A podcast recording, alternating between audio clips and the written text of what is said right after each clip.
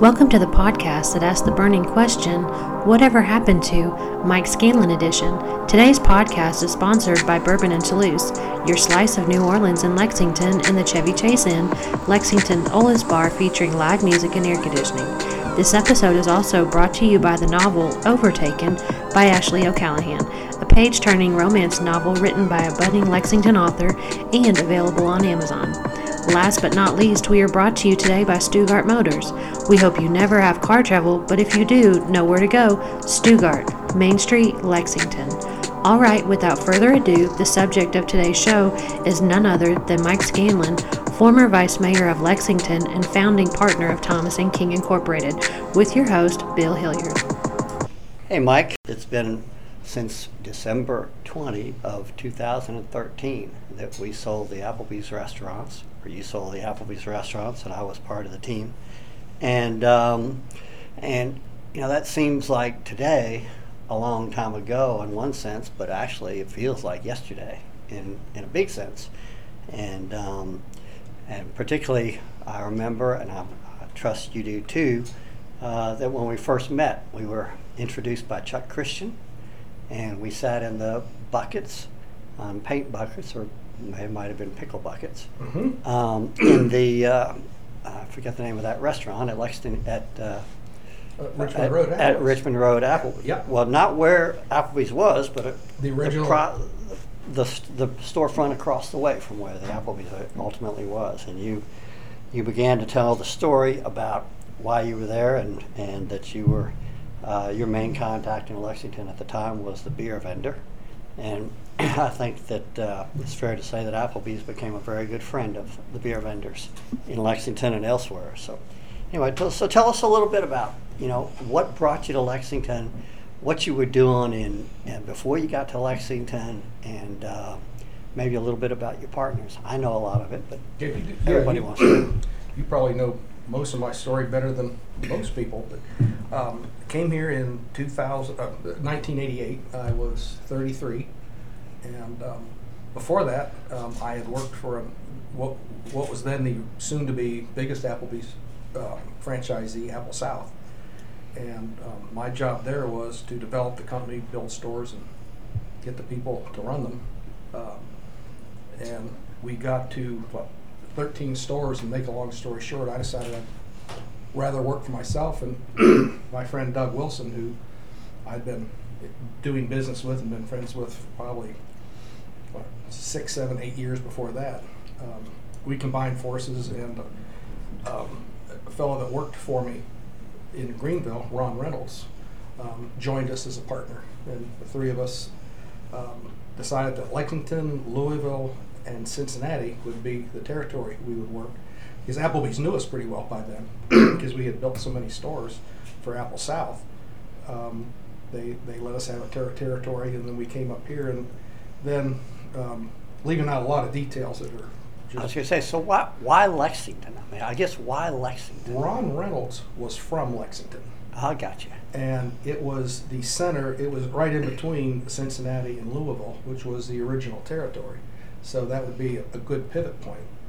And then as we got closer to the deal and into the deal, we gave Louisville back and took um, Dayton and Columbus instead.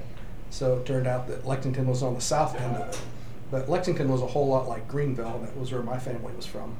And we thought, gee, you know, this is a whole lot like Greenville, and it's right close to everything. Nothing was more than two hours away then, so we just stayed here. So, next question. Um, there's no Thomas, and there's no King in that story. So, well, tell us, can it, well, maybe besides the puck, you're the king. Well, but yeah, don't forget that, that, that, that, that, being that, said. that was the myth. Um, Tom Root, who was our very first director of operations and wound up um, uh, chief operating officer of the company and shareholder, um, he was the Thomas, according to him, and I was the King. Okay. Now, the, the, the truth of this story is Thomas was my father's first name. And King is just a name. When we were putting the n- name on the um, charter for the company, I literally went through the phone book and figured what's going to look good next to Thomas, because the, the, the belief then was it sh- shouldn't have any one person's name on it. It's going to be a bunch of people work here. So we we wanted to have be some generic name where nobody really would pay attention to the name of the company because it was about Applebee's. Hmm. So it was just a it was a placeholder that, that stuck for a long time. So, really and truly, when you first started, what did you expect from an Applebee's restaurant?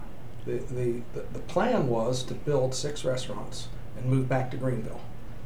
That that that, that was the original plan. And when we got here, um, we were hoping if we could do thirty thousand dollars a week, that would be just enormous. That that would, that would be more money. That that would be very good volume relative to the stores we had already built as an employee. And um, our first store did in the high thirties, and then started doing the for, in the forties right away, and um, instantly profitable. And that, that gave us all the seed capital to build six restaurants in the first eighteen months, twenty-four months. Right. That, that that was a, and that was how I got to meet you. We had um, Chuck Christian, who was um, an associate at your law firm, was doing our liquor license, and he he was a nice man. And we were going to close a construction loan, and you were going to close. You were in charge of closing the construction loan, and we had some construction difficulties in the city. Um, which was my first engagement in local politics. Um, didn't want to help. More to the story much. to follow. More yeah, to follow. Yeah, lots more. And, and the story's still moving. Mike Scanlon, local politics. Let's discuss. Yeah, right. and, and I'm still active. They still regret it. Um, the city wouldn't cooperate on a, on get, giving us a permit, and would, and so we got you involved because we needed the permit to finish the construction loan, and the bank got difficult. And I remember you taught me a very important legal phrase during that period. You remember what the, the phrase you taught me? I taught you so many. I don't remember which one. That, that, that, that is quite true. But they're, they're, um, the, the, the bank got obstinate because the city got obstinate. Nobody was going to move. Okay, now you remember. And um, you, you wrote a very carefully, a very well-crafted letter. I guess it was to the bank regarding the city. And you, you were um, remarking that they were exhibiting an unusual amount of testicular fortitude. And I remember I had to call and ask you, what is testicular fortitude? And then, then is when I understood you were quite a horseman and been around horses all your life, and testicular fortitude is something required to um, perform the act which horses have to perform to command incredibly large stud fees. So um, I, I was impressed. That was my first legal term I learned. I don't, I don't think I was thinking about stud fees at the time that I wrote that letter. But well, you, I got but your I bill. Did. You were thinking about stud fees. Yeah, I did get your bill. You were accustomed to stud fees. I was riding a high horse. That's right. You, yeah, you were, you were on the horse. Because from that humble beginning of sitting on the bucket, I had no idea where Applebee's was headed and where you were headed in the, and, and the story. Where you were headed with it. Yeah, right? it, you, yeah. So. So was there, so what were there, was there a particular, I know we've got a lot to cover today because so many people care so much about what you've done, and your life is so full of, here in Lexington anyway, so full of adventure. That's the nicest thing. You don't usually tell me I'm full of adventure, but thank you. Yeah. Well, but, yeah, that's, this might be heard by other people. I don't know what to say. Mike, you're full of adventure. Yeah, well. And you can stay in the meeting. That's a nice way of saying it. You can stay in the meeting. um, So anyway, but quickly, what was uh, what were your biggest challenges? What what what was the early early days like? I mean, I know you grew incredibly fast. It, it was all cash flow management, it, it, as far as the difficulties. Real estate was easy to find. Um, the concept, nobody really heard of it, and we, we, we set records almost every time we opened a restaurant in the first ten, anyhow.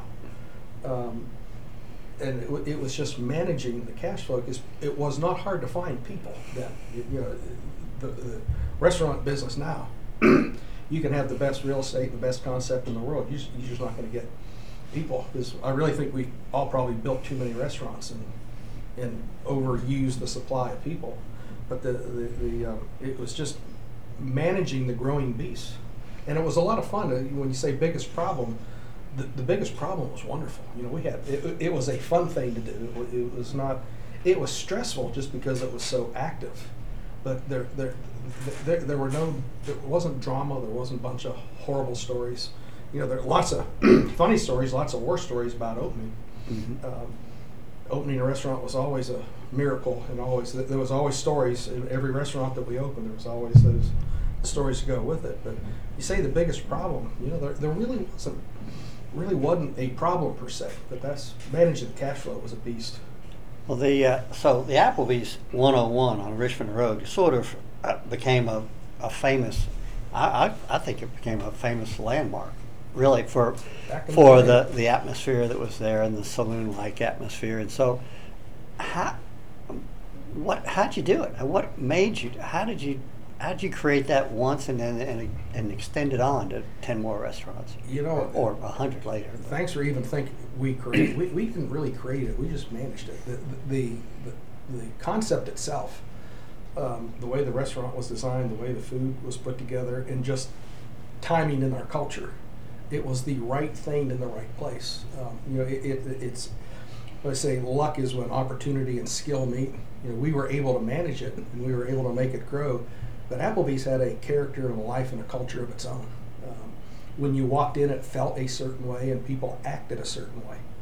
And um, that was back before chain restaurants were so chain-driven and so um, identical. Um, feel like you're getting on an airplane. You've seen it a million times. Back then, it was unique. It was fun.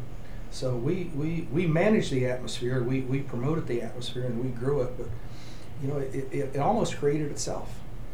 Um, We, we, we believe that you lead with a bar. That's where you make friends, and that that's um, and that worked.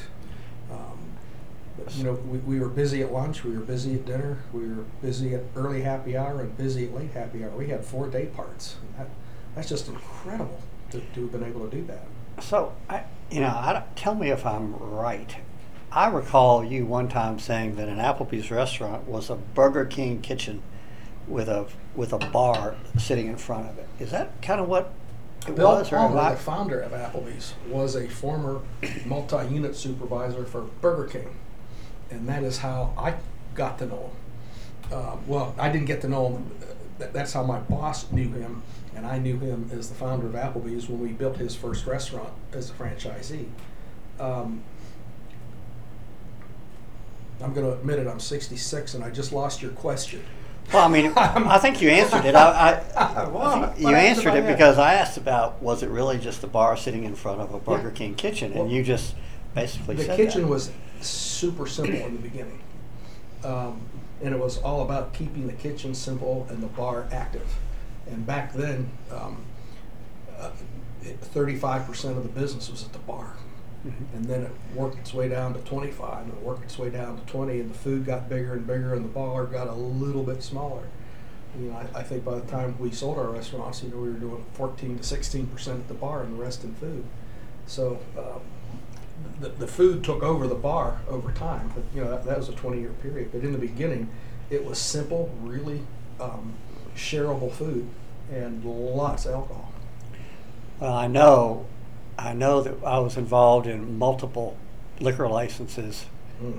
and um, I know that we always had the trigger point of twenty-five percent bar sales versus food, as when you right. would flip from a bar restaurant, a bar license to a restaurant license. Right. And so, in the early days, probably had to fudge a little bit on we, what those sales numbers were. We were pushing it. Yeah, we we, we were pushing it, and then ultimately it it, it, it leveled out, but. Back then, the, the, the bar was a great way to get to know somebody. Mm-hmm. Um, it was a great way to introduce yourself to a restaurant. You know, just go and have a drink and check it out. So today, if you were opening, if you were sitting on that bucket today in twenty, whatever it is, twenty twenty-one, and um, and you were going to start your Applebee's restaurants, what do you think would be the different challenges, and what would you think about? You know, if you were talking to some young guy who said, I want to open a restaurant and I want to be just as successful as you are, Mister Scanlon. What should I do? What would you tell that young guy or girl? I don't mean to be gender specific. I, I, I would tell um, him, her, that um, it, it, it, it was about the people then. It's about the people now. But back then, getting great people was a lot easier than it is now. Um, The real estate can still be had. There's still concepts people like. But getting, we had such great people in those early years. We had great people in the end years too. but it was it was really a function of the people. Um, you know, good food's not hard to come by. A good bar's not hard to come by. Good real estate's not hard to come by. But getting people you can trust with a restaurant, getting a, getting people that will be nice to the guest and be nice to the employee, and still be able to make the numbers work. That's a unicorn now. You know, back then, we were lucky to get good people, and we really had the best of the best. But boy, those the best of the best is a scarce animal right now, because there's so many restaurants spread so thin, and the labor is so hard to get. The good people are just burning out. So that if you're starting a new restaurant, you had better know where your great people are coming from, and don't outbuild your people. We could outbuild the people because there were so many of them. We could catch up with people. You can't catch up with people now. Well, I want to go there. I want to go there a lot, because I think that was a, one of the keys for the success of, of you and for Thomas and King. But I want to ask you one quick question before. That seems like the legal atmosphere today is a whole lot different than it was last year. Be, being a lawyer, of course, I ask things like that. I apologize, but the uh, you know the the dry, the liquor laws, the you know service laws, and all, all these other things are more challenging. I th- at least I perceive they're much more challenging now than they were. Is that? Do you think that? You know, I, it, it's hard for me to know what to make of it, because for the first several years it really wasn't real contentious legally. We didn't, but it seemed like the bigger we got, the more of a target we became. And and actually, and rightfully so, the more people expect it from us. Um, and the more people expect it, the, the the more we want it to do, and the more the example we want it to be. But, you know, it, there, there was lots of contention, you know, once we got to a certain size. Boy, you know, drinking and smoking and boys and girls together. Um, it, it's just they were contentious about different things back then. You know, I think the points of the contentiousness is about the same. It's just we're contentious about different things now. Right. Um, but um, that I, I think that's just the way we're going to be. I think once you get to be a certain size, you become a target. You know, um, I own one Tzatziki's now, one nice little restaurant. My daughter Amy basically owns it, and she runs it. And you know, we don't have any legal issues. It's a, it's a mom and pop restaurant. It's simple to run. There's virtually no, because there's only one restaurant, and you know, no, nobody. Uh, there's not a bunch of lawyers with a scope trying to shoot their head off mm-hmm. and, and make money. And there's not a bunch of contentious employees saying, "Well, I'm going to go to work there, and I'm going to earn my retirement with one argument with the boss." So I, I think it was honestly more about our size than than about the times. But th- th- that's just from one perspective. So going back to what you said about finding really good people. It always seemed to me that one of the things that you focused most of your attention on was making it fun. I mean, mm-hmm. you know, so tell me a little bit about how you personally figured that out or thought that was the idea, and what what was your philosophy of that? Well, the philosophy about the fun was we have to work. None of us um, were working voluntarily. We were all working for a living. And if you have to work, since we have to be here, we might as well have fun with it. You know, we're stuck here, and we're not stuck at the company, but we're stuck in a workplace. So as long as we're here, we we, we might as well try to have fun with it. Because um, I, I still like having fun. Fun, fun's still a big, big driver for me. So, and you want to surround yourself with people that are generally like-minded. Um, you, you need their influence and different thinking, but you know, who wants to work around somebody that doesn't want to have fun? I think we've all probably done it at one time or another. I had done it, and part of the reason we started our own company is so we could work in a place that we really wanted to work in, and, and have an environment that was more fun. Um, so, yeah, fun, fun was always a big motivator.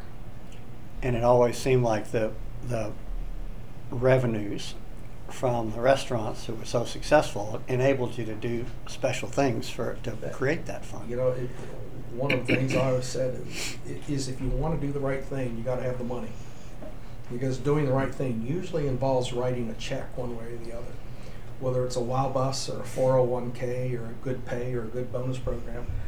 When the company doesn't have money, you can't have as much fun as when you do have money. And doing the right thing gets to only be a wish if you don't have any money. Right. You've got to have money to do the right thing. That, that, that may sound a little skeptical, but you know, the, the, doing the right thing usually involves having enough money, and Applebee's was exactly the right thing to make money. So I would think that the Thomas and King alumni that may listen to this podcast would be thinking, you know, there were so many fun things, and so many different things you, you did. So what, what would be, the, can you rank the two or three most fun things you think you did for those? Oh, you know, we did so many different things. Um, you know, there were a lot of golfers back in the nineties. I was never a good golfer, so the golfers had a ball. Mm-hmm. um, but, you know, we, we did the Kings Island. We did we did so many different things. It's really hard for me to... The fun for me was in the gathering. The fun for me is when everybody was together and doing something. Anybody that remembers anything knows I can't play golf. If I remember right, I, yeah, you weren't so damn I'm, good golfing myself. I'm a, I've got to tell you what, mo, one of my most personally dissatisfying things in my life is my complete inability to play golf. And I've been trying recently. Well, have know, you been, yeah, I've, I've actually you, taken you, some golf lessons and bought some for more demonstrator clubs, and it's it's it's really. I used to have more hair than I have now, and it was, it's just awful. It's just the worst thing I ever did. It, it, no, I, it's not that. I spent more money on golf lessons than I did on my college education, and, and that yeah. is by no means an exaggeration. That is dead level fact, and I I didn't even get bad. I never got out of horrible. Mm. Um, but you, you know, fun was in the gathering.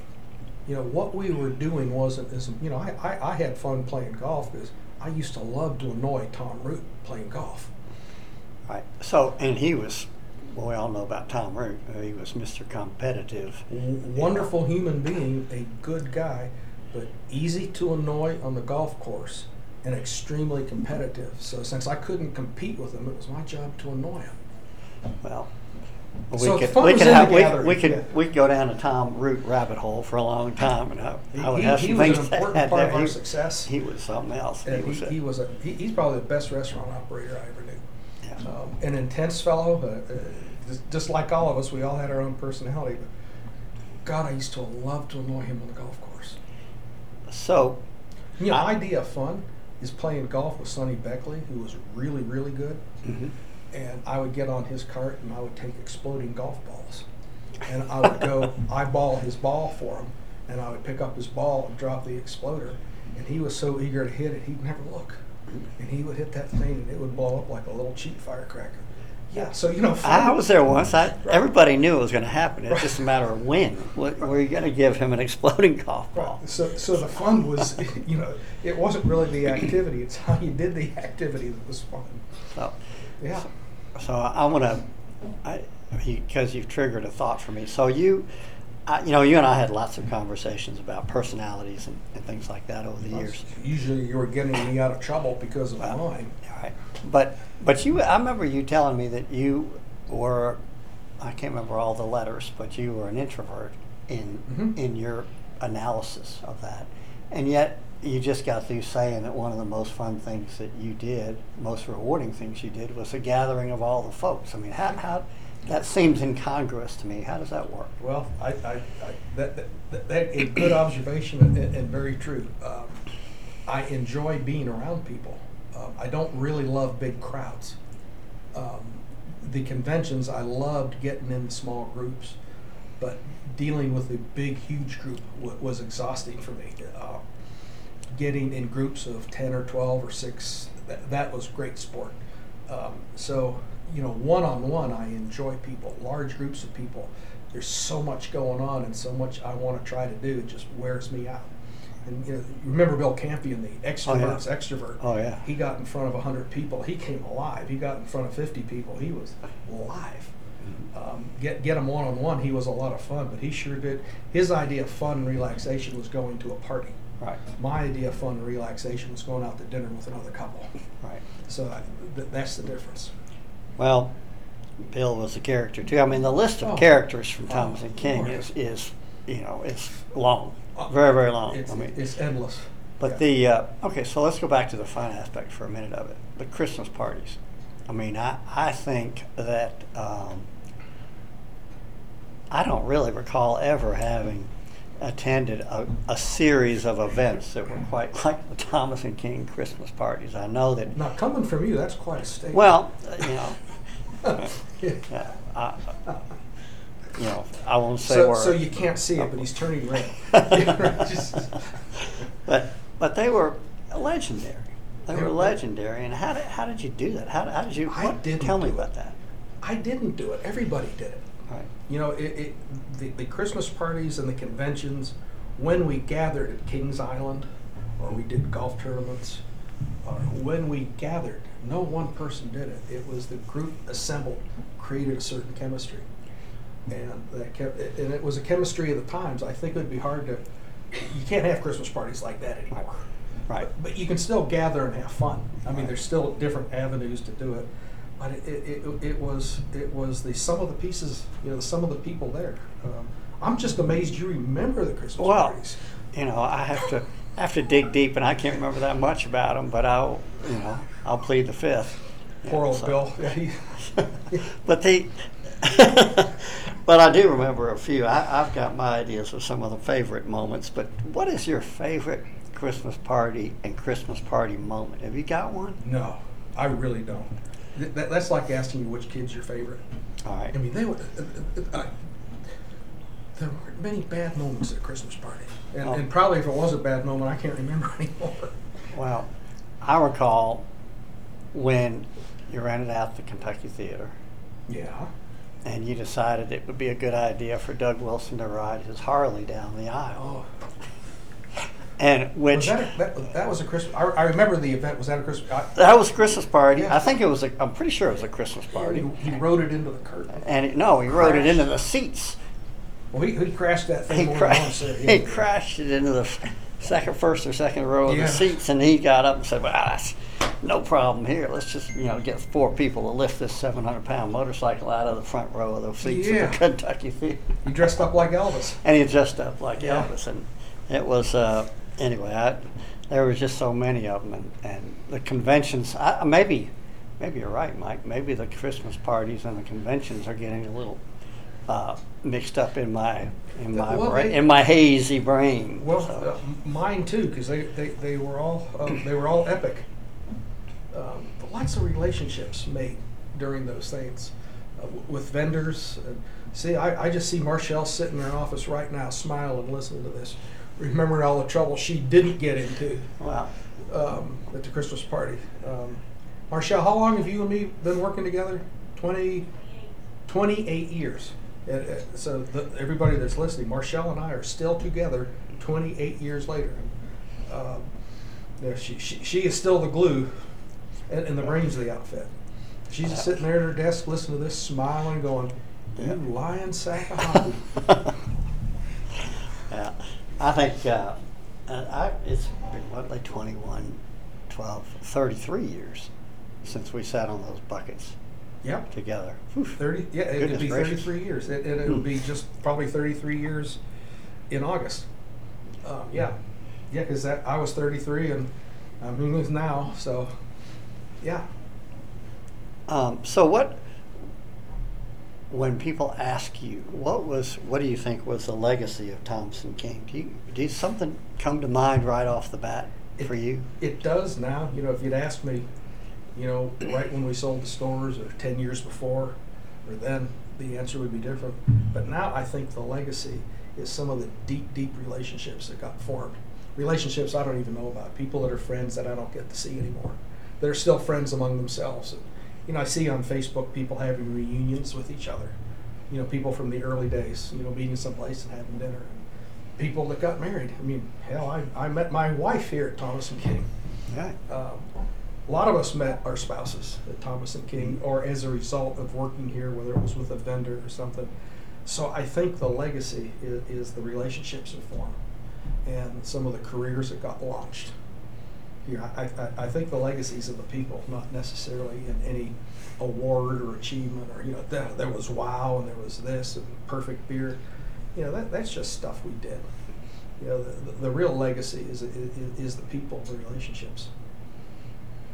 Now, ask me in another ten years, and we'll see we'll see what it is. But that, that, that that's that that's the most enduring thing I see from it all now. Yeah, And there's a lot. There are a lot of relationships. That, oh, I, it, there are really a lot. I goodness. I don't know all of them like you, but I, I'm aware of a lot. You're, you're probably aware of more of them because you were in the legal department.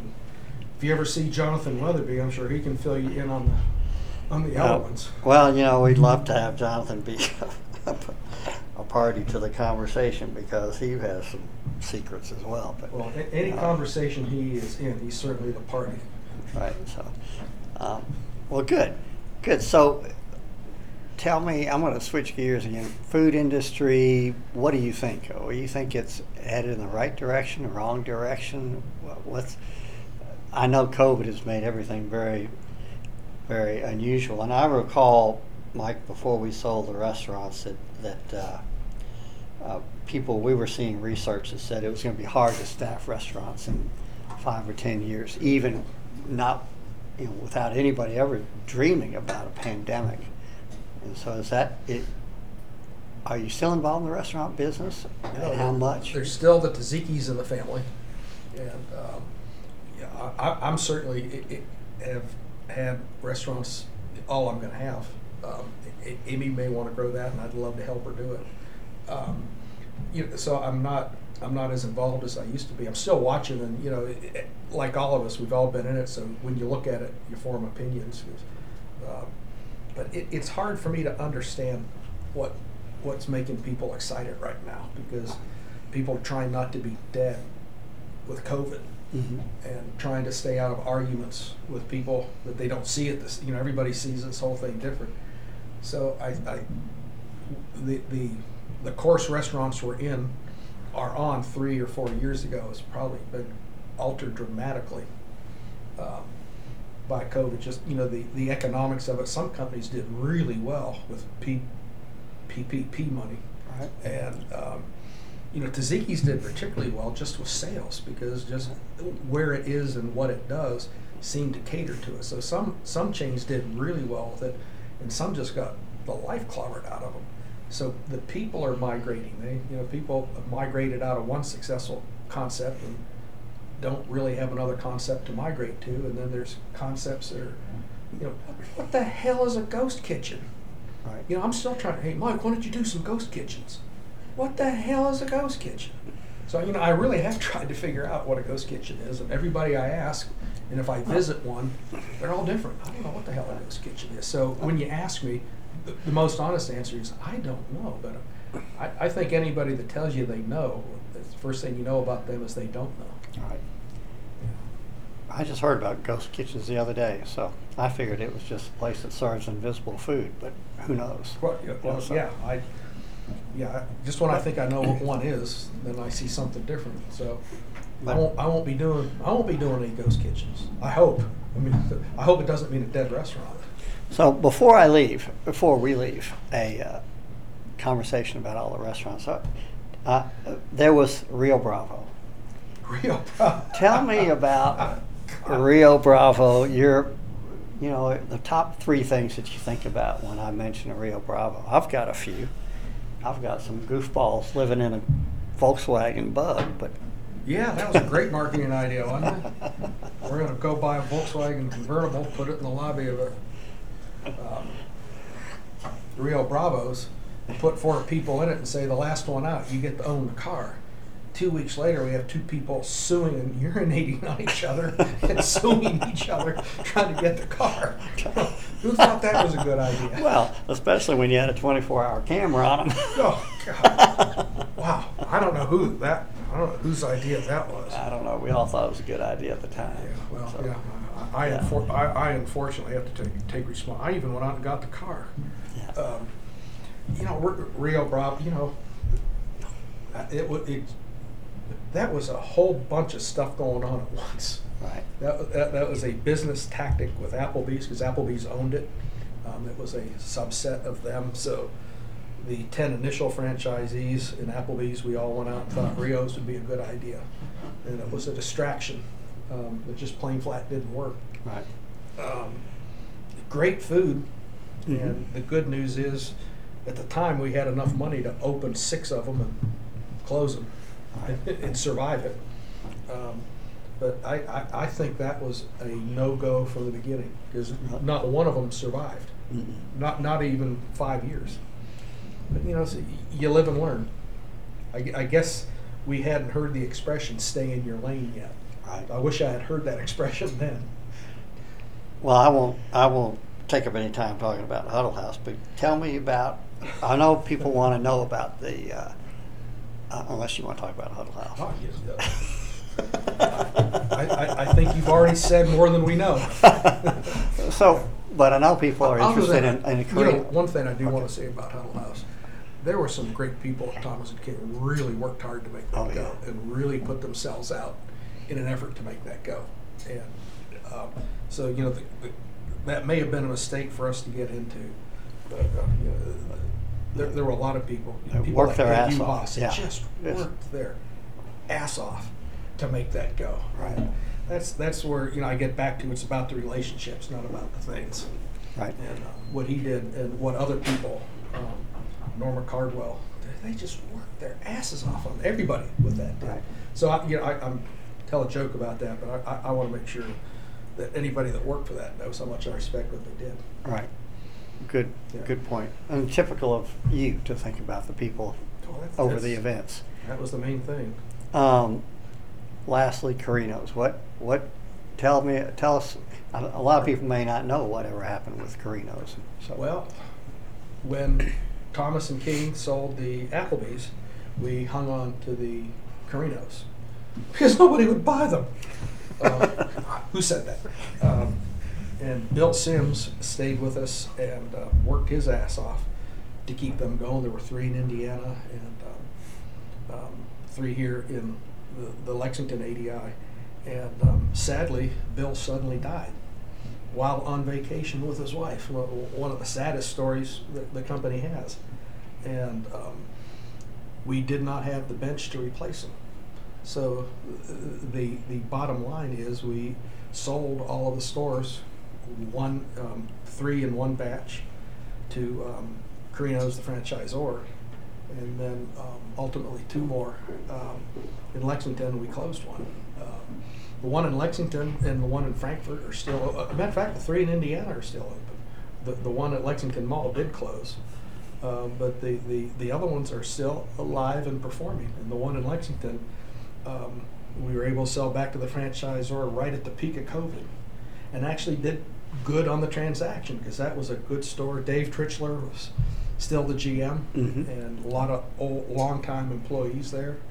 Um, and D- Dave did a lot to help run the Carino's as a whole. My daughter Amy right. did a lot to help manage the Carino's, and we were able to sell the last one just about a year ago. And Dave's not there anymore, right? Dave's not there anymore. Dave is um, um, happily retired. I get to see Dave fairly often. Um, you, you talk about one of the T and Kers. Um, you know, he had twenty-four years, I think. Yeah, oh yeah. That, that, um, that on his very last day, worked his ass off. Right. And has never quit working his ass off, and one of T and K's best teachers. Well, you, I know there. I know that, you know, there are lots of T and K folks out in Phoenix that were, you know, multi-unit managers and store managers, and and uh, sometimes, you know, I see something about them. I'm not a much of a Facebook guy, um, but I periodically get friend recommendations for some of those mm-hmm. old folks. Do you keep do you keep in touch with any of them at all? Or? You know, I, I do um, Facebook from time to time, and and able to keep up with some folks in Arizona, and um, you know the, the the I call them the long timers, not the old timers. Right. One more person calls me elderly during COVID because I'm over sixty. I'm going to punch him in the head. So the, we're, we're, the, the long termers. Um, It is it is fun being able to see how the the um, long-timers are doing in Phoenix and in, uh, in, in all the cities. Um, but yeah, they, they, they all look like a like they're all doing pretty good. Okay, so I recall I'm gonna switch gears again. Um, whether or not you like it, I'm gonna switch gears. Well, that's that's no, I I, I want I remember. vividly the day sitting on the fourth floor in, in the Thomas and King building that, that you decided, said you were going to run for vice mayor. And and we all, we all, those of us that knew you fairly well, all looked at you with with you know, like with our eyes crossed, going, I mean, my goodness gracious, Mike, why would you put yourself out in the in the line of fire like that? But so, uh, tell us about that. Tell us about that decision, uh, and a little bit about where it led in for you. Well, you know, if I had it to do again, I would do it again. Um, but I won't do it again. Um, that, that that was a there was a little bit of naivete in it. I didn't know it would turn into a shit show. Um, the, the newspaper, and you know, we, we did some important stuff. We got a smoke-free ordinance done. Mm-hmm. We we were able to stop the city from doing some pretty stupid stuff, um, and get them to do some important stuff. But it, it did get messy. Um, but we got a lot done. Um, so I'm glad for what we got done. I, I'm real glad for some of the relationships I made. Kind of unhappy with some of the relationships I made as well. But I, I just didn't realize how nasty politics could get. And uh, I, I thought local politics would be a lot more gentle than they turned out to be. And what I learned is local politics in any city is probably rougher than um, other politics. Um, so it was it, it was a it was quite an experience. The, the giggle is, um, to this very day, I'm still very active. Um, but uh, um, it's more in the back room. Um, I'm dealing more with planning and zoning issues and um, land use policies, and, and active at, at City Hall, and active with um, policymakers on trying to make that make sense. But also still pretty well engaged in the election process, trying to encourage people to run or not run, or how to um, help defeat people that need defeated. But Um, I have I have a lot more fun.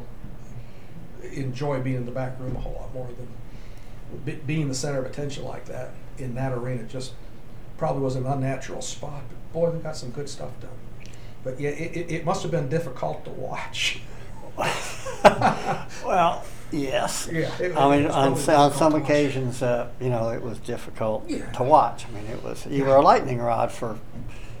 I, I don't say controversy, but it was controversy. Well, if yeah. you're gonna if you're gonna be a change maker, you're gonna draw lightning. And I wanted to be a change maker. I just didn't really know how to build a better lightning rod and, and divert the lightning somewhere else. Uh, but change makers do create lightning. And um, you know, the, Thomas and King had domestic partner insurance. It had the availability for domestic partner insurance long before people really gave a damn. And when we learned the city didn't have it, and we spoke up about that, you know, you can't speak up about something like that without drawing lightning. And you can't be the shareholder and a C E O of a big one hundred restaurant company that owns bars and come out against secondhand smoke that's killing your employees and not get a lightning bolt. Um, Especially in Kentucky. Well, yeah, so yeah. especially in a tobacco state, right. like, uh, city like Lexington. Um, you know, um, I had friends that were in the bar business that just could not believe that that, that I took the position I did.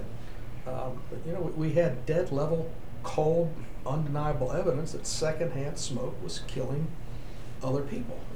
We can't make money killing other people. That it just. And, you know, it, it turned out, you know, it, it, the majority of the people were against the smoking ban, and we got it through. And now it's an eighty twenty issue. People would maintain that smoking ban. I mean, if they walk into a restaurant now, even non, even smokers go, man, that's nasty. So it gets messy when you try to do the right thing in a in a political arena. And, you know, I, I without getting real political about the moments now, you know, right. doing the right thing in the political arena now is probably a little more scarce than it used to be, but it still will rile people. So, it, it, yeah. When you re- remember, you know, our, our one of our beliefs was um, just do the right thing and make a responsible profit. Um, you know, just doing the right thing sometimes draws lightning. So, we must have been doing the right thing because we wow. drew a lot of lightning. Wow, and I and I. I can recall, I, never, I should have asked you about that earlier, the, the mission statement at Thomas and King.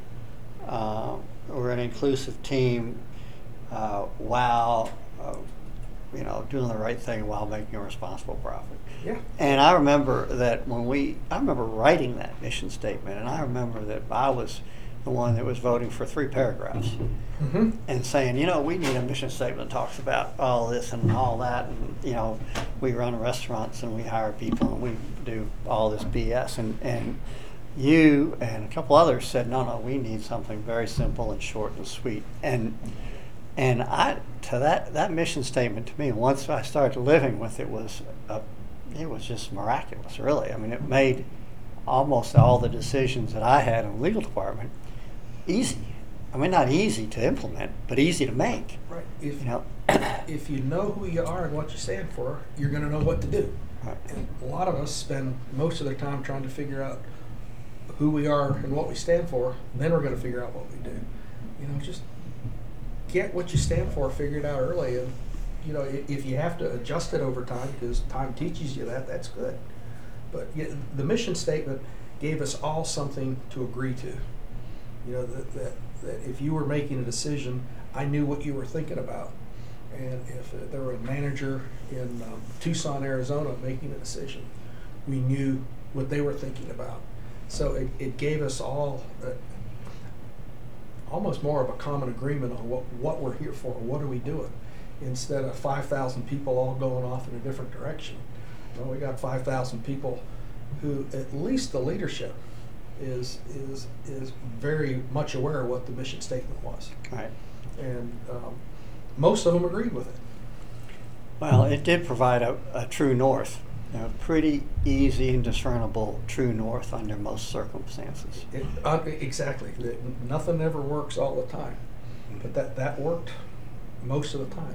So did you take that, and what about your experience at Thomas and King did you take into the city council that you think made you, helped you or hurt you or made you effective or not effective, anything? Well, we were certainly effective. It wasn't elegant. Right.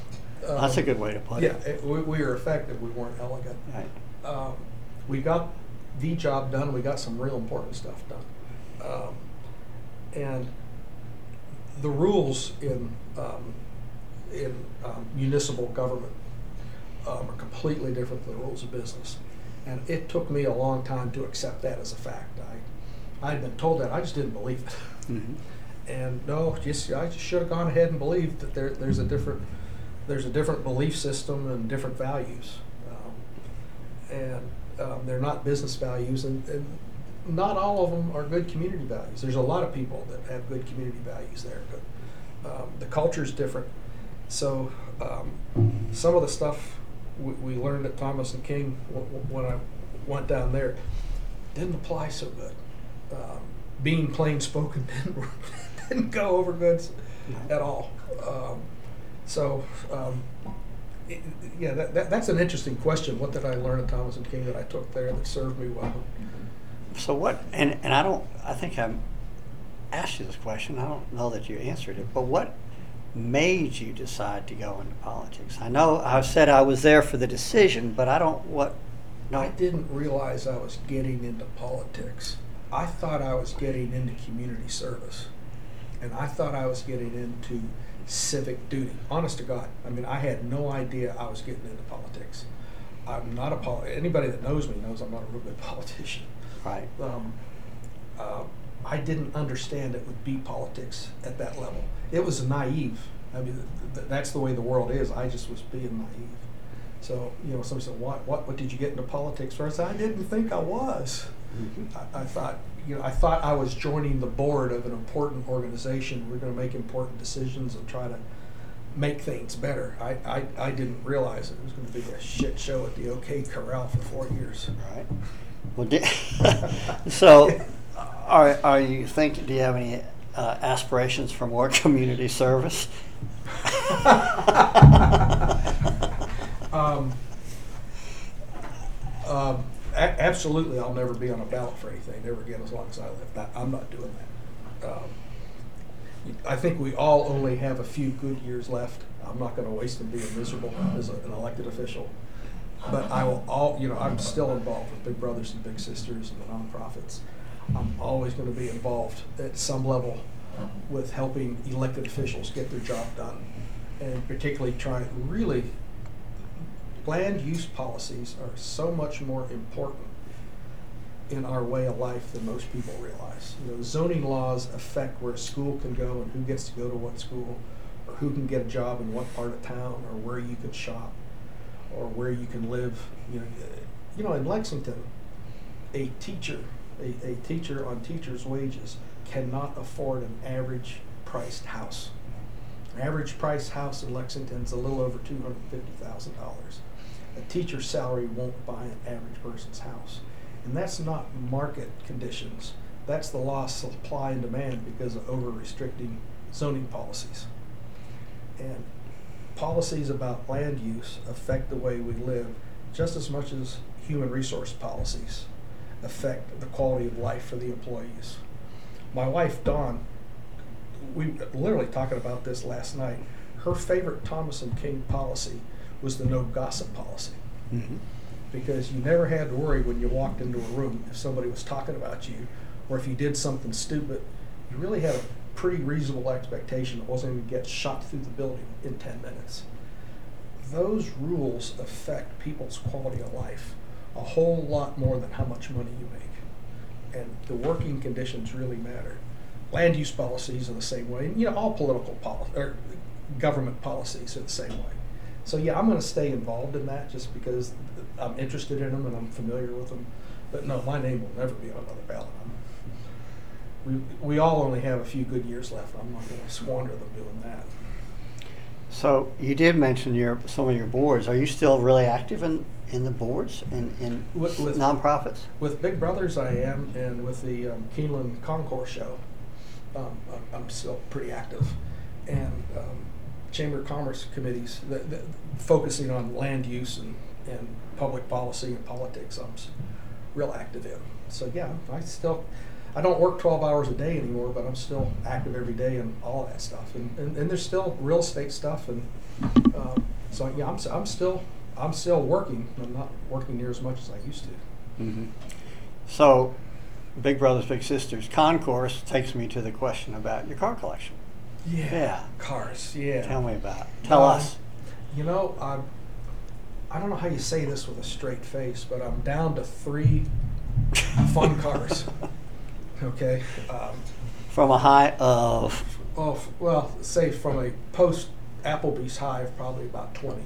Mm-hmm. I, I had twenty in a, in a nice building. I kept them in. Um, since I've got Should I ask where the nice building went? Which one, the first one or the second? The first one. Well, the, the, the first one went as a um, hostage payment for a divorce. Uh, and I hate to, but I kind of like to bring up these things. Yeah, because you, you just don't know. Well, you do know exactly what I'm going to say. That's why you throw the bait out there. And I knew the answer. I just swallowed that whole. You knew I'd say that too. Yeah. But anyway, so I thought talk about talk about the cars because they were always. A yeah, we're gonna have to talk to the editor. and, and, and the editor just said, "No, I'm not editing that. You're screwed." But he said that. Well, that, that's true. Yeah. Um, yeah. But yeah, you know, since, since I've gotten married, um, you know, we I still love the cars and I do I do the cars, um, but we sold the building and we sold all but three of them. And um, right now, honestly, what what I'm focused on with the cars is um, learning how to drive a car on a racetrack. And that, that, that's where my focus is right now. Uh, um, I'm, I'll be at another event in October where you, we, I go spend the weekend on a racetrack with an instructor learning how to drive a Porsche nine eleven and um, absolutely loving every bit of it. So have you already done it once? I I've done it once. Oh, cool. And um, getting, getting ready to do it again. Um, and w would hope to do this a half dozen times a year or so. Um, this is on a private track. It's not children at home. Don't do this on your. Don't try this on your own. Oh, well, no, no, about no, this no, it, it's car it, racing. It, it, it's on a race car track, um, and you, you, we we go to different ones. Um, but you have an instructor, and there's rules, and you know you you, you, you break the rules, you, you you're out.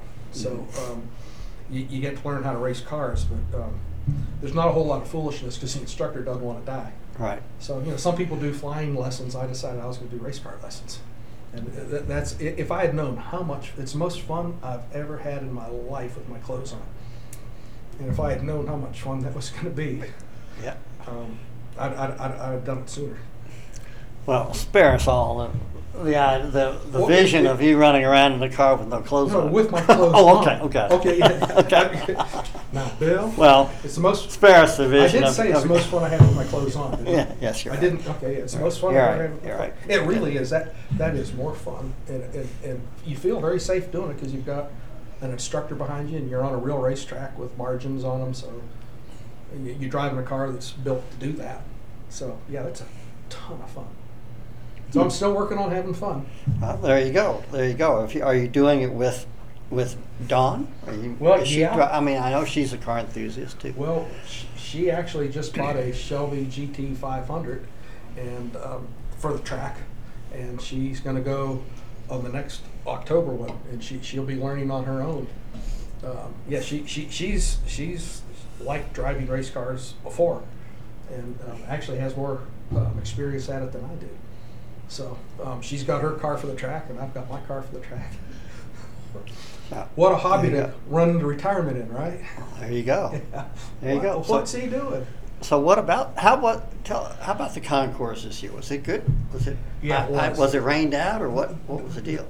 For people that don't know, a Concours car show is a car show of right around one hundred cars that are invited to attend. They're the best of the best, and they're one hundred point cars. Um, We we had cars there that were worth eight million dollars, and they're, they're, we, so th- these are the best of the best cars from the turn of the century all the way up to um, a um, twenty twenty-one Corvette with three miles on it. Um, and um, it is a it, it takes all year to plan and pull off, and um, there, there's a lot of activity around it. Several thousand people come to the show. It's a lot of fun, and we we, we were involved with it as Thomas Thomas and King sponsors way back when we all had full head of black hair, and now um, now I'm a volunteer and board member and work on that through the year. Um, so yeah, that's a lot of fun. Boy, you see some cool cars, and you you, you see one of everything. Um, you know, everything you've ever seen on T V, you, you may get to come to a Concours show. There, there's probably thirty Concours shows in the country, and this is one of the top five. Really? So we really get some cool cars from all over the country show up. Well, they love Keeneland, I'm sure. The, oh, a, well, the, the venue. A Concours show is all about the cool, wonderful cars on a really beautiful venue. They they, they are charted to be on venues, so they and, and the Keeneland people treat that show really, really well. They are excellent stewards of the property. They're they're, they're really helpful pulling the show off. So yeah, it rained on and off during the show, and you know the, the collector cars like that, um, people get a little squirrely in the rain, but if you don't move them, you just cover them up and you don't run mud and junk underneath them, it turns out okay. So the, the rain cooled the temperature some, so we still had a good crowd because it, it, it sprinkled on and off. I know you competed in it with your cars before. Did you have a favorite car or a most winning car that you ever had? Or? I, I had a nineteen sixty-four gold Rolls-Royce Silver Cloud that um, was an easy show. It was an easy car to show. But you can only take a car, the same car, to that show once every ten years. Really? So that car got in it twice, early and late, um, and then I sold it a, a year or two ago. Um, see, I always had a car there, um, but the cars I had were barely able to be in a show like that because they were drivers. Some of these cars, a lot of these cars that come to a Concours show are just jewelry. They're, they're, they're spotless, they're perfect, they're better than when they came out of the factory. And the, the, the nice thing about the, the learning how to drive on a track or going to Concours shows is most people that fool around in car clubs um, are, are pretty nice folks. They're easy to get along with. They love their cars. We all have something in common. So the, the, the, the butthead factor is really pretty low. So the people are really enjoyable. So, you, you know, it boils down to all down, you know, um, buttheads don't usually collect cars. So... Um, So you hang around the people's fun. We, again, we all have something in common. Hmm. Well, um, so as C E O, and now you're through the city um, leadership roles and all the different things that you've done. What what's your you know what's your best and worst? What what's you have any regrets about any of that stuff? You have any, I mean, I, I, I think every year you get a little wiser. You realize you had regrets you didn't have. You know, if you'd asked me ten years ago, I'd probably have less regrets than I do now. And probably my behavior in the last ten years probably been better. Right. You know, I, I, I think time shows you some things that, gee, I wish I had done that better. I wish I had done this better. Um, but um, slowing down has been fun. I, I thought when I started to slow down, I really wasn't liking this. And it took me a little while to get used to it. And the last couple of months with COVID having slowed down, I've gotten a lot busier. And I'm kind of going, what the hell is this? Um, you know, I, I used to be out of the house every morning at seven a m and um, get home around seven a m You know, hell, I, I don't leave the house now till eight thirty. And you know, if I have a meeting before nine thirty, I'm thinking, what the hell have I done to myself? Mm-hmm. So, you know, I, I'm enjoying the slowing down more. You know, and, um, there's grandbabies, and a, a, a, a, I'm still newlywed. We haven't been married ten years yet, so we're, mm-hmm. we're still newlyweds.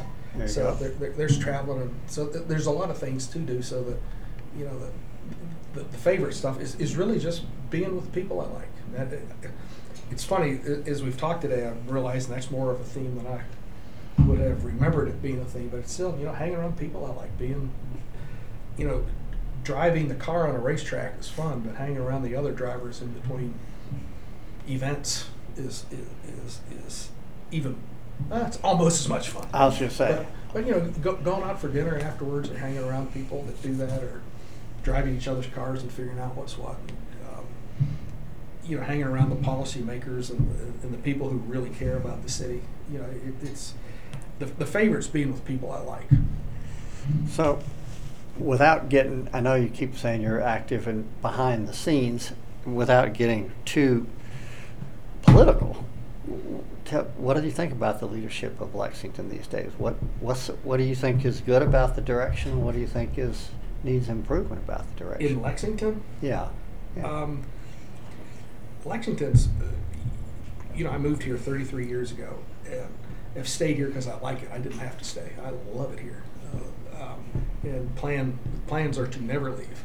Um, having said that, um, I'm just surprised that in a town as sophisticated as Lexington and as well educated um, as Lexington is, the inventory of um, civic leadership is really small. Nobody wants to run for mayor. Nobody wants to be mayor because the job sucks. Right. And people running for city council, um, you know, people that really ought to be running just won't. And we, we, we have some real good council members now. Um, but the the lack of um, uh, leadership on the bench um, to recruit someone to run for mayor or support someone that you really think would be a good mayor, there's, and, and councilmen, you know, we're looking at the council races. You know, again, we have good councilmen, but we have some that really don't need to be there, and some that are going to retire, and you know, finding people to replace them. So it, it, it's a it's a void of long-term leadership, um, which is really surprising. That you know we can't we, we can't find a candidate for mayor that doesn't that's not some worn-out retread. Um, well, that's yeah. This yeah, podcast won't play. No, I don't know about I don't know about well, the worn-out retreads, but let's. But, but, but I, I know that you supported. Close, so I can't get in so much trouble. You you supported um, Bassett for mayor, right? Ronnie Bassett. When he was when he was running. I mean, it, it right. I, I, seems I cursed like him with my support, I guess, because he, he, he didn't win by a bit of a margin, and a, and a wonderful fellow. But done a good job. But you know, you, you get who you vote for, and mm-hmm. and, and the current mayor is very popular. I mean, people no. like the current mayor, so and she's. Fundamentally a good person. I, I, I don't agree with a lot of her policies, but I served with her on city council. I mean, she, she was a councilman when I was there. Yeah, no, I, I thought you knew her pretty well. Yeah, I'm not, not going to claim to know her well, but I've well, known her long. Yeah. Um, and and she, she's a good person. You know, you, you, you'd be proud to have her as a neighbor. But uh, and it's, it's hard to be a mayor during COVID. Um, yeah. it, it really is. And um, but, you know, I, I, I think we... probably need leadership that sees things a little different than she does. So what's, what are the issues facing Lexington today in the leadership of Lexington that, that weren't there when you were on the council? Are there, have you, have you identified some of those? It is the Twilight Zone. It, it's the same issues.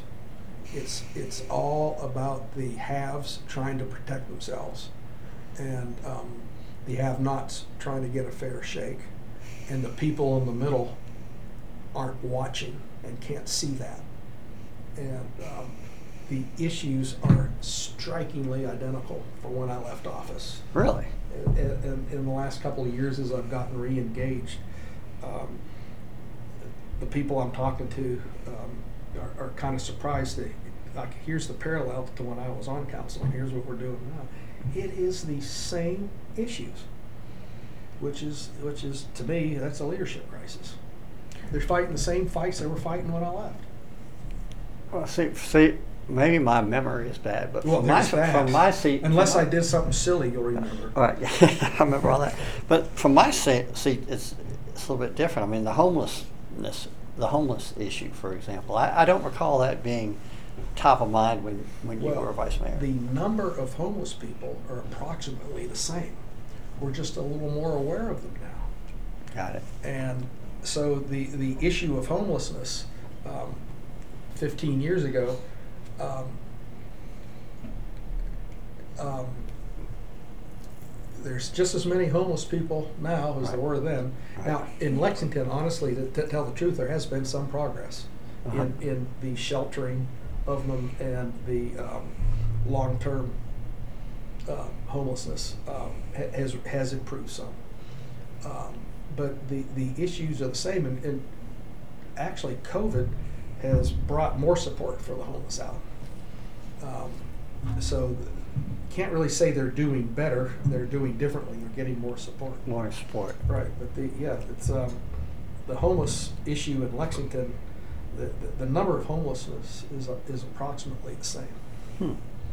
So Lexington's doing what I think are some cool projects, like the Legacy Trail, um, Town Branch, things like that. What do you, got any, well, whoops. Yikes! I knew I'd hit a nerve yeah, sooner well, or later. Well, Town so. Branch, I, I, I've got property close yeah. to here, the Town Branch is doing an extension on it. You know, to me it's a boondoggle.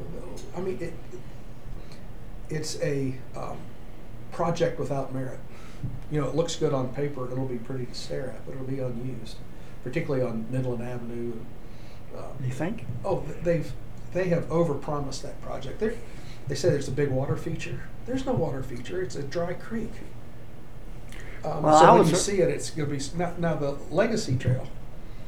You know, it is great for people that have time off enough to ride a bike ten miles.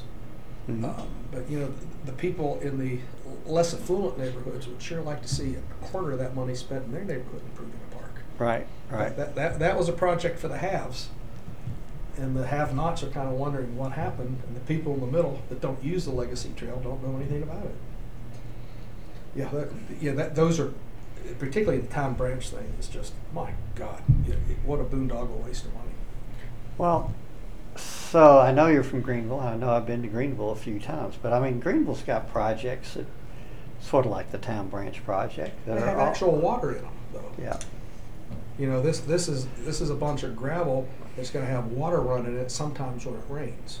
But it said no, they're going to they're going to re repurpose Town Branch, the creek, or the, the, the it's not there. That's that's. I, I think people are going to be really disappointed when they see it on what it's not versus what we got promised. And you know, I'm watching it get built on right in front of property I own. Right. So I'm I'm more familiar with that than I want to be. But um, since this is a private podcast. Um, It'll be interesting when it's finished what people say. Right. Because um, I, I think if you go down Vine Street and look at it, you go, holy mackerel, where's the water feature? It's just, all they did was take out one lane of traffic and put in a sidewalk. I, I did that yesterday, to be perfectly honest with you. Yesterday? Or the day before? Yeah, yesterday.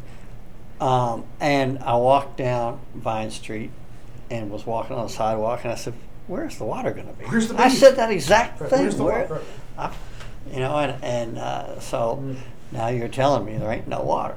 Oh, okay. That's, I, now when it rains, and, and th- there'll be a fountain here and there, but there's no recreating the Town Branch Creek. That's that's that's a boondoggle.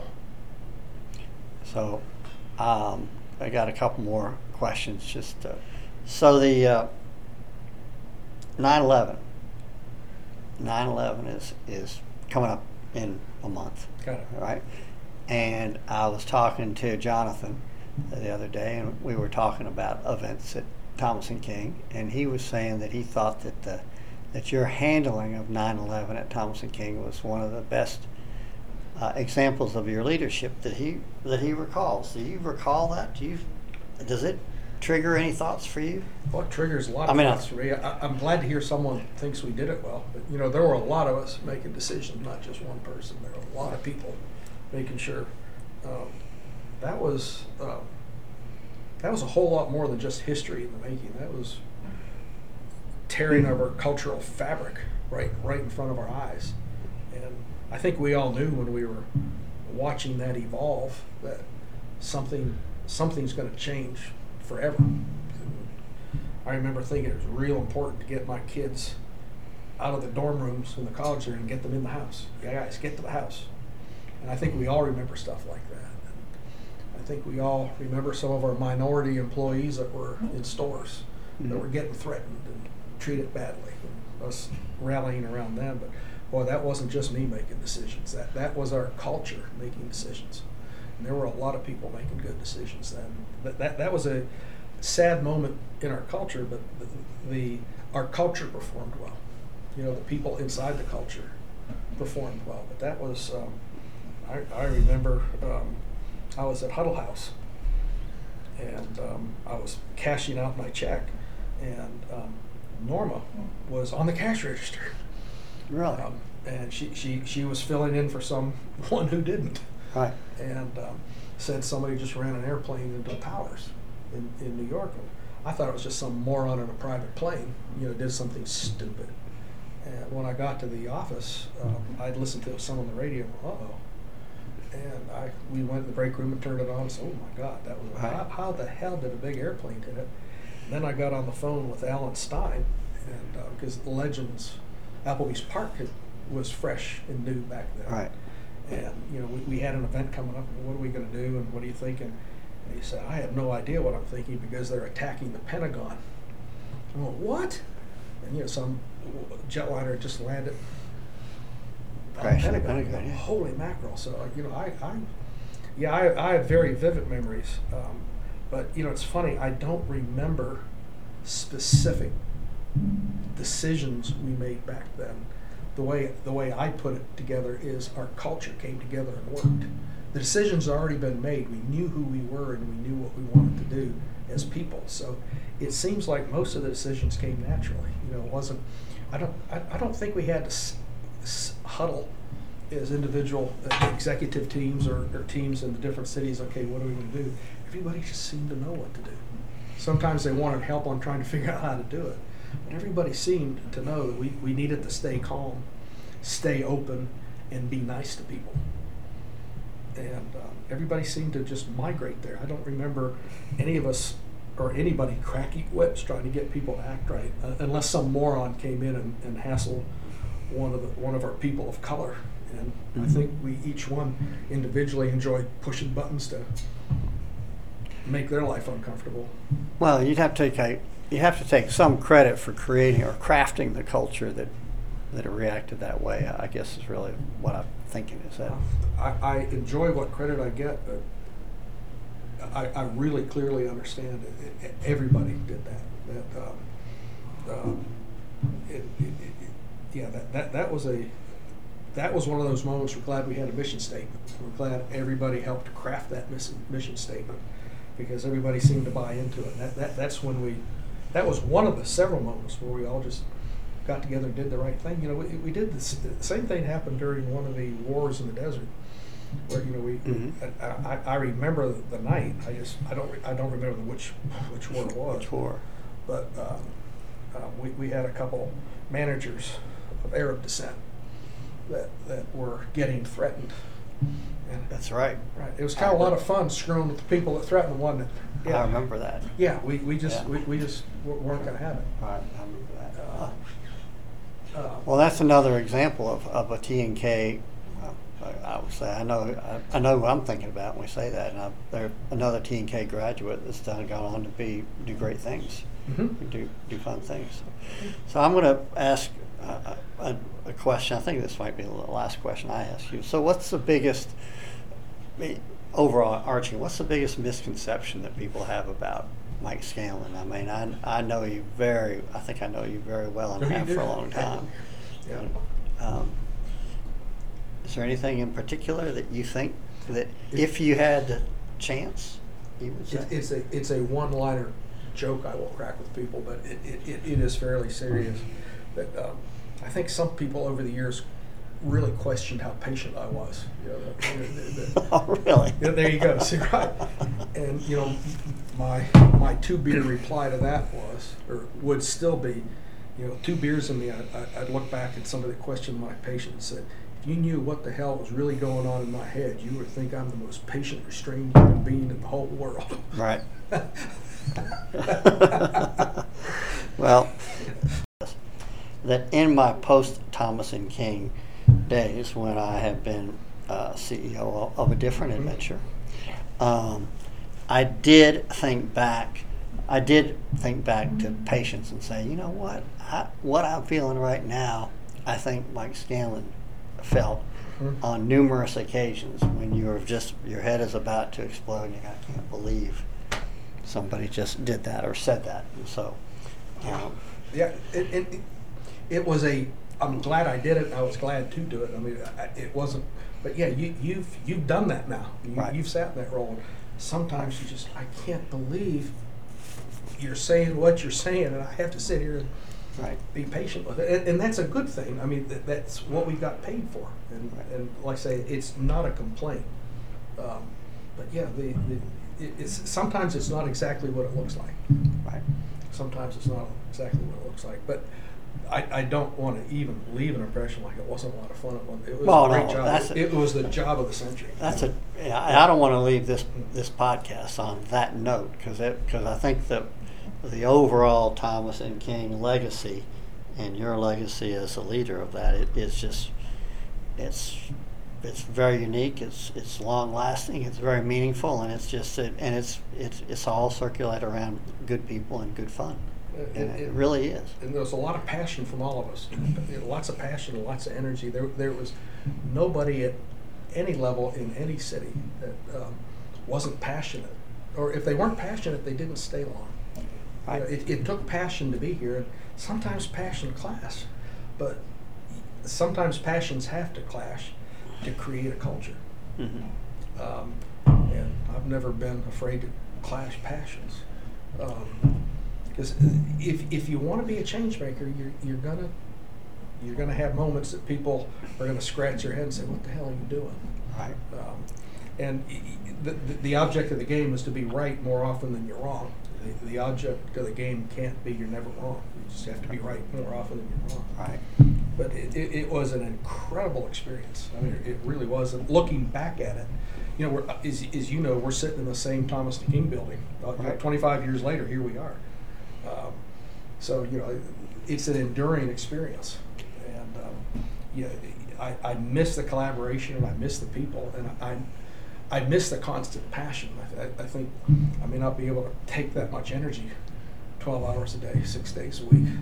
Um, but um, having done it, yeah, it's, it, it's, it's something I miss doing. Well, it was a spectacular ride, one that you're responsible for, and I know everybody enjoys hearing from you. Hearing about you and hearing what you've been doing since uh, since the Thompson since December twentieth of two thousand thirteen. So just, just so everybody listening, uh, I didn't know what the questions were going to be. Right, right. And, right. It, it, so much the better. That that that, that, that this, this was spontaneous and fun. It's, uh, right. Yeah, I'm I'm glad we did this, and I'm really hoping these lead to more with a bunch of people, and I'm really hoping it leads to some reunions. Uh, I I think it would be fun for all of us to gather.